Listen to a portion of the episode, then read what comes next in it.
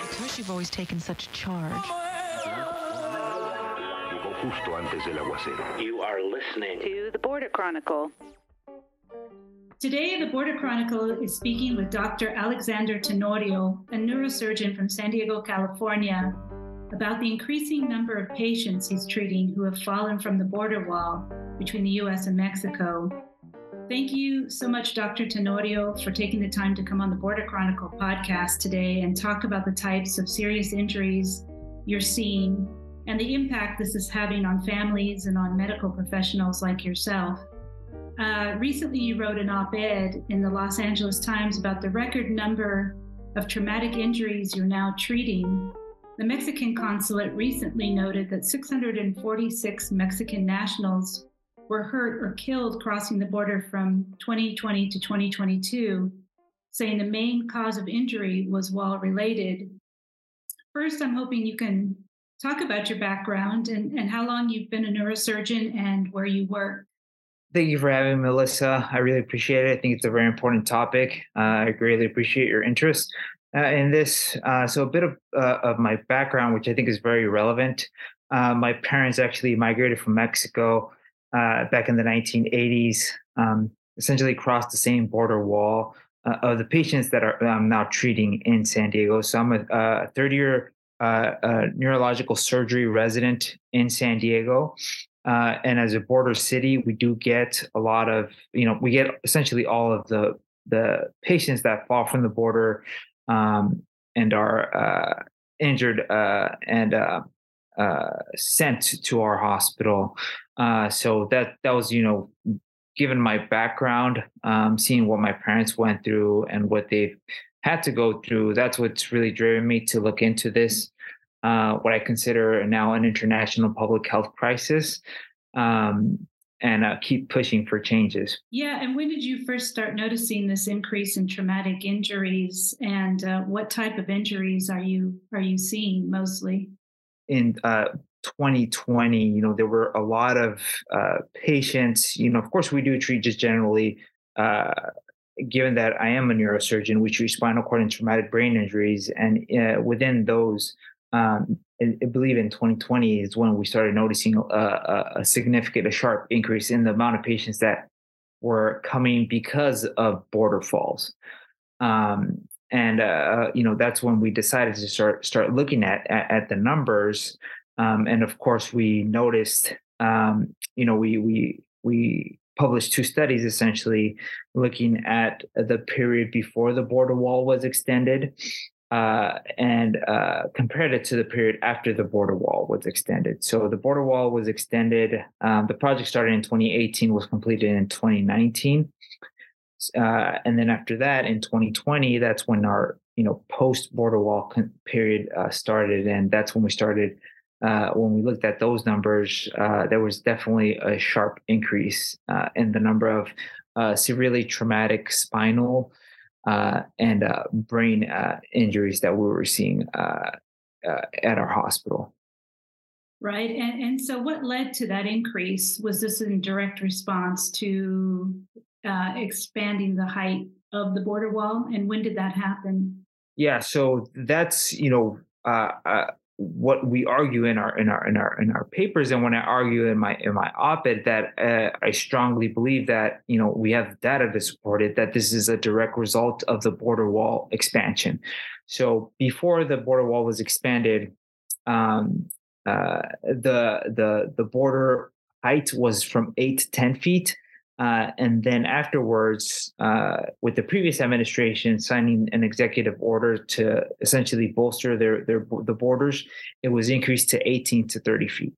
And uh, studies show that once you get above, you know, that low teens, 12, 13 feet, that's when you start seeing these severe, more severe injuries. Um, and that's uh, consistent with what we saw, where um, now that the walls are now as high as 30 feet in the majority of border regions, um, we are starting to see uh, severely traumatic brain and uh, vascular injuries, which we the cerebral vascular injuries are important to point out because we didn't see any before the border wall was was bolstered, um, and unfortunately, these are the more uh, severe injuries that leave patients, you know, either unable to walk, talk, you know, recognize their family members, um, uh, or function independently. Which, of course, you know, it's it's just astonishing what what we're seeing now, and uh, it's there's no other way to put it because looking at our studies, we control for everything. We control for migration rates, we control for referral patterns, and it still shows it's still consistent. Where if the only thing, the only variable that changes is the height, those those increase in injuries are still there. Yeah, and what's a particular case, I guess, that stands out to you as being maybe typical for what what you're experiencing and and what you know when you're talking to your patients why are they choosing to to scale the wall and you know um why why why are they coming? Yeah so th- thank you for uh for that question because uh it's actually also a very relevant or uh a point of why I wanted to pen this op-ed um, and advocate for these patients because uh, you know I'm a native Spanish speaker and I have a deep connection to this population given my background. So I do speak to these patients, you know, just about their lives and, and back in their hometowns. It's not just Mexico; it's Central America as well, in South America even. Uh, and uh, you know, a lot of these patients. Uh, there's two points I want to make. One of them is the, the conditions that they're dealing with at home that I, I don't know that most people are aware of is either violent threats, um, unlivable economic conditions that they just cannot endure anymore, or political turmoil. Uh, and that even goes, you know, that uh, um, has a profound effect on me because my family left due to violent threats in their hometown. So that's still occurring. Um, and that's one of the major reasons why people are coming here. And an important point, second important point to make is that they actually understand and they've heard of the new in, new injuries that are occurring because of the increased height of the border wall, but they just don't have another option, and they're willing to take those risks just to escape their conditions. So that should tell you about the horrific conditions that they're that they're trying to escape. Um, and uh, you know, the one of the more memorable, I guess it's it's very common, but it's memorable for me because it could very well have been me as the the the individual that I speak about in my op-ed. It's a 30 year old uh, Mexican uh, patient who, uh, of course, fell from the border wall um, and ended up suffering suffering a severe uh, spinal cord injury. Uh, and speaking to him, you know, he mentions, you know, it was too dangerous for my family and myself. There was just no way that I would be able to stay there. Um, and uh, that's just a, a, you know one of the memorable and uh, uh, uh encounters that I had, and unfortunately, it's becoming more and more common. What's the typical uh, age group, or that you're that you're treating mostly? Yeah, unfortunately, p- patients from that suffer border falls are in the middle age group. So I'd say 20s, 30s, 20s to 40s are the typical age group. It tends to skew male, but it's you know across all all ages um, and genders as well. And I guess it's worth noting that with Title 42, people haven't been able to cross, right? They they have been stuck over in Mexico. Increasingly, I mean, of course, now there's the CBP One app, which doesn't really work, and so there's this, this increasing uh, feeling, I think, of desperation um, that is i would imagine leading people to to make this decision because like you said they really don't have any good options or choices that they can choose from. Yeah and, uh, in one of the uh, the uh, the papers that we we, we published uh, this this the eh, the the one addressing spinal cord injuries we do uh, make a point that title 42 uh, we feel that that had a significant impact on these border crossings because a lot of these uh, a lot of these migrants it just ends up where they have to um, uh, take uh, essentially they can't they don't have the legal option anymore. And what happens is they come over they get sent back and then they try again because they don't have a safe situation to go back to. So it ends up where it has uh, the impact of patients crossing over, trying to cross over multiple times, increasing the risk of injury. Right, and um, and you mentioned you you see not just Mexicans but also Central Americans. Um, percentage wise, I guess, do you mostly treat uh, people from Mexico, or what other countries are you seeing in these injuries that are happening from the wall? Yeah, so it's it's I I still uh, off the top of my head feel like the majority are from uh, Mexico, but we are seeing increasingly people from you know Honduras, Guatemala, El Salvador, and people from uh, Central America. And what are the long-term impacts of these injuries, and what do they mean for the families and for these people who who suffer these falls, and yeah. what will happen to them in the future?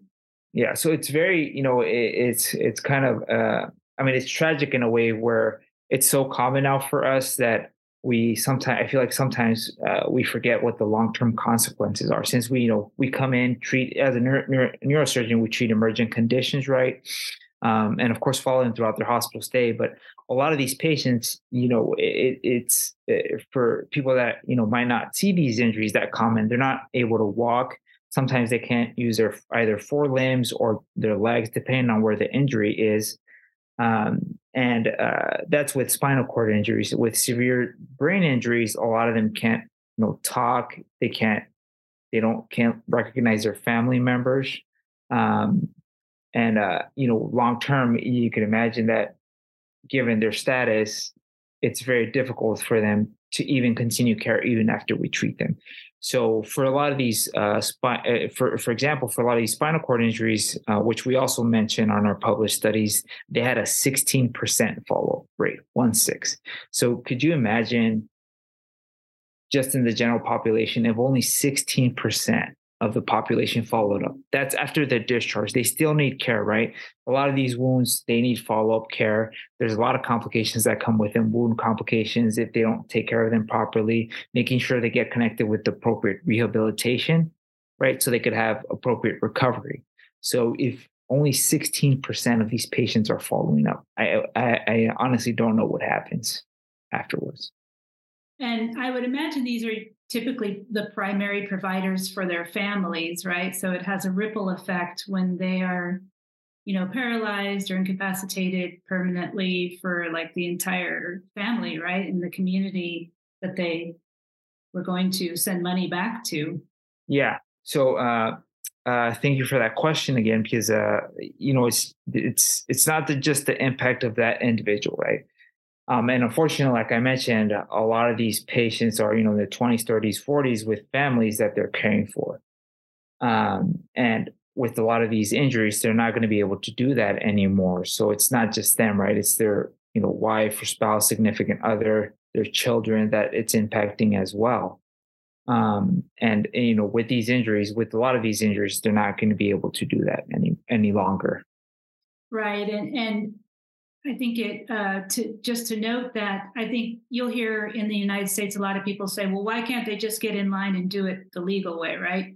But if you don't have money and you you don't have uh, an extensive savings in your bank account or properties, you're never going to get a visa, not even a tourist visa, to come into the United States. So for a lot of people with very few means, there is no option to come into the United States legally. Um, yes, uh, that that that is correct, and you know, thank you again uh, for pointing that out. Um, you know, it's it's like as I mentioned in my op-ed, um, I wish people would just think of it in a in a way that's if they were put in that situation, would they really wait? You know, would they still make the same argument and wait in line, wait their turn? It's just the conditions that they're that they're that they're enduring in their hometown is not feasible. It's not compatible with with life, essentially. Um, so there's really, I, I I I challenge them to think that would they still really wait in line, or would they still, or would they take the same risks that that these migrants are taking? Right, and and you would. I can also hear people say in the United States, well, then the wall is working as it's intended, right? It's supposed to keep people out. If they fall, it's their own it's their own fault yeah Um, that's you know that that's a you know f- from my standpoint, um, with with my piece and with my studies, the the main point I want to make is it's you know I, I, I don't want it to make it a political stance or a political piece. Uh, as a neurosurgeon, for me at least, it's the increase in the border wall height that's leading to more severe injuries. And I took an oath to protect patients, to advocate for them, for, to treat them as best as I could. Um, and I feel like it is my duty to uh, uh, notify essentially the world of the atrocities that are occurring because of the border wall extension. Whether there should be a border wall or not, I feel like is the beyond the scope of essentially what I'm capable of, a, of um, and what my profession calls for. But I do feel strongly that the increase in border wall height has led to this humanitarian crisis and international crisis. Right. And I imagine the treatment for, for these patients must be long and expensive. As you said, there's not usually typically even follow up. Uh, who pays for the injuries? And are doctors and hospitals receiving a lot of pressure to quickly deport these patients back to Mexico? Um, how does it work once they've left the hospital? Yeah. So um, the the the way it for the majority of these, there's you know there's um, charity care, uh, and then recently they've been able to apply under uh, emergency Medi-Cal or Medicare, um, and that's another important uh, piece of the work and my op-ed as well. My published work in the op-ed is the the hidden economic costs that I want to point out. Um, because for these hospitals they apply for reimbursement um, but of course the what they're paying for the majority of times they're not recuperating that. So it's called the reimbursement deficit. Um, that's the way they, they put it. So uh, and this is all occurring in the background of the COVID 19 pandemic, which already pushed our hospitals, strained our resources, drained our resources, and pushed our hospitals to the brink. Now, with this border crisis, uh, these hospitals that are serving these border regions are just you know they're being they're our resources are being drained our hospitals are being you know filled to capacity uh, we are taking less transfers um, and it's it's in our it's uh, uh with the data that we looked at there's been less interfacility transfers um, and the main reason I believe is that we just don't have the resources or the capability of taking in more patients from other from other areas.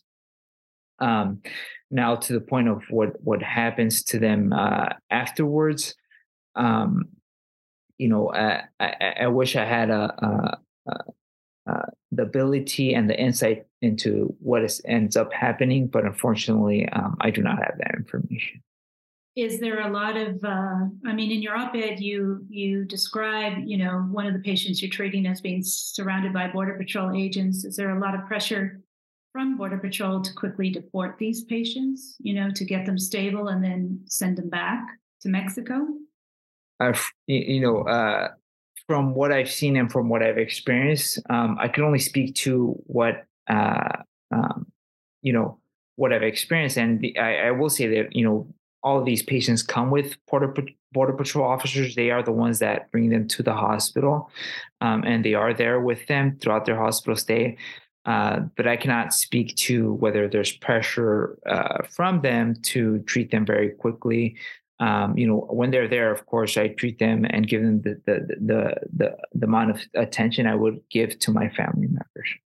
And are they allowed to stay in the United States, or do they are they returned? Yeah, so um, I I'm not privy to that specific information of you know their long term uh, destination. Mm-hmm. Um, after after uh, publishing your op-ed, have you what kind of comments have you gotten, and have you heard from other uh, doctors like yourself who are treating similar patients with wall injuries up and down the border? Is this a an issue in other parts of the border? Or is it mostly affecting the San Diego Tijuana area? Yes. Um, so uh, thanks again for that question. I have received, uh, you know, it's it's been overwhelmingly positive. Um, my my op-ed has gotten great exposure, which I appreciate. My main goal is to get it to the attention of key decision makers in Congress and the current administration, uh, and it is, uh, you know, occurring in Arizona and in Texas and in New Mexico. Um, I'm currently working with uh, collaborators in those regions, um, and we are uh, working on a on a larger study looking at the phenomenon across border states, not just in San Diego and uh, Tijuana. I'm curious too if Mexico is seeing something similar on the Mexican side in hospitals as well, with people falling on the other side of the wall. Yes, yes. So there's um, that's something we've discussed with the um, uh, the Mexican consulate, and you know, I, in their press release, they mentioned that they have seen a spike in injuries as well um, uh, after the border wall was extended. Which, um, as I mentioned in my piece, uh, and you mentioned, uh, I think it was greater than 600 patients between that same period that we analyzed, 20 as you note, 2020 to 2022, because the border wall was completed at the end of 2019, right? So during that same period, they've seen a, a record number of injuries as well. Yeah, and and so you you saying you would like to get the attention of decision makers in Congress. So what are some things that lawmakers could do to to stop this type of suffering and injury? So you know, one of my primary primary my primary call to action is um, uh, um, just for a bit of background prior to that, initially, uh, President Biden, one of his main pledges was to halt these border wall expansions and policies that Trump um, initially uh, started. Um, and he initially signed uh, an executive order halting all funds for these border wall extensions. Um, unfortunately, more recently, uh, these projects have been approved to continue in um, Arizona, Texas, and here in California, uh, more specifically in Friendship Park, which, uh, for people that don't know, that's a very that's a symbol of our relationship with Mexico, where people that are either deported or uh, have families uh, in Tijuana it's an open space. It's an open park where people from both sides of the border can meet. Now, uh, the latest information that I have is that they've started construction there of 30 foot barriers as well. There's construction uh, workers and equipment there on site, where now they will they will be uh, erecting uh, 30 foot walls there as well. So, what I'm pleading for and what I am uh, fighting for is for President um, Biden or the current administration or decision makers in Congress to um, halt these extensions, um, uh, given the consequences that I uh, have mentioned in my studies and op ed as well. Yeah. And um, I mean, we've had prevention through deterrence as a policy in the US since the mid 90s, which, of course, since then, thousands of people have died in the desert because uh, it's become increasingly difficult for people to cross with the walls and, and the enforcement and ground sensors and everything else. And it seems now that these 30 foot walls are, are yet another layer of, uh, of death and injury added on to the thousands of people who are already dying in the deserts as they as they cross. Uh, what I guess what would you like Americans to I guess take away from your experiences and from your work? Yeah, so I my main goal is to you know for the public to become aware of these uh, uh, horrific injuries um, that are occurring that are you know the data backs it up are a direct result of the border wall being increased to 30 feet um, and we need to take action essentially now because this is only going to get worse uh, given the continuation of these projects. And uh, from preliminary data that I do have of the most recent year, there will be a there it has been a record number of uh, injuries from border falls just this past year. Um, so it's only going to get worse. Uh, that's the primary uh, point that I want to make the public aware of. The second point um, that I want to make them aware of, which we've already touched upon, is why these patients are, why these uh, migrants are coming here. Um, it's not for trivial circumstances. It's just like, as I mentioned, uh, the violent political and eco- economic conditions that they are dealing with. Um, and uh, another uh, point I do want to make that you do also touch upon is that it is not just a local uh, phenomenon. Like I mentioned in my piece, it is becoming an international public health crisis because this is occurring in Arizona and in Texas. And these patients, as I mentioned, are not just coming from Mexico, they are coming from Central America. So I do consider this uh, an international public health and humanitarian crisis. Uh, and I do feel an urgency to action. Yeah, um, I want to thank you so much for for taking the time to to speak with us at the Border Chronicle. And you mentioned two papers, I think, that you've already uh, published. And where can people find those if they want to learn more about this issue? Um, and we'll definitely link to them on our on our site. Uh, but where can people find them? Yeah, so the the the first paper was on uh, spinal cord eh, or spinal uh, uh, traumatic injuries. That one was published in the Journal of Travel Medicine. Uh, and the second paper that we published more recently was on traumatic brain injuries, and that could be found at the uh, Journal of uh, uh Neurosurgery. Great. And then you've got this one that you're working on now with the border states up and down, you know, the wall. When do you think that will be released? I'm I'm looking forward to yeah. to reading this. So we are, yeah, we're we're current we're actively working on it. Um, you know, given that it is across states, there's a lot of you know, uh, uh, formal uh, uh, channels that we have to go through to share all this data. But I do anticipate, and we are we are all working uh, urgently to get all of this squared away, and hopefully within the next month or two, it'll come out. All right. Well, thank you so much, Dr. Tenorio. We really appreciate you coming on to talk to the Border Chronicle. Thanks so much. Yeah. Thank you for having me uh, and uh, w- uh, and your willingness to discuss this important topic. This is the Border Chronicle, reported by Todd Miller and Melissa Del Bosque, based in Tucson, Arizona. This interview was edited by me, Hannah Gaber. If you like what you're hearing, please give us a follow, drop a review, and recommend the show to a friend. It really is the best way to help people find us. You can read and listen to more local border reporting and support Todd and Melissa's independent journalism on our website, theborderchronicle.com.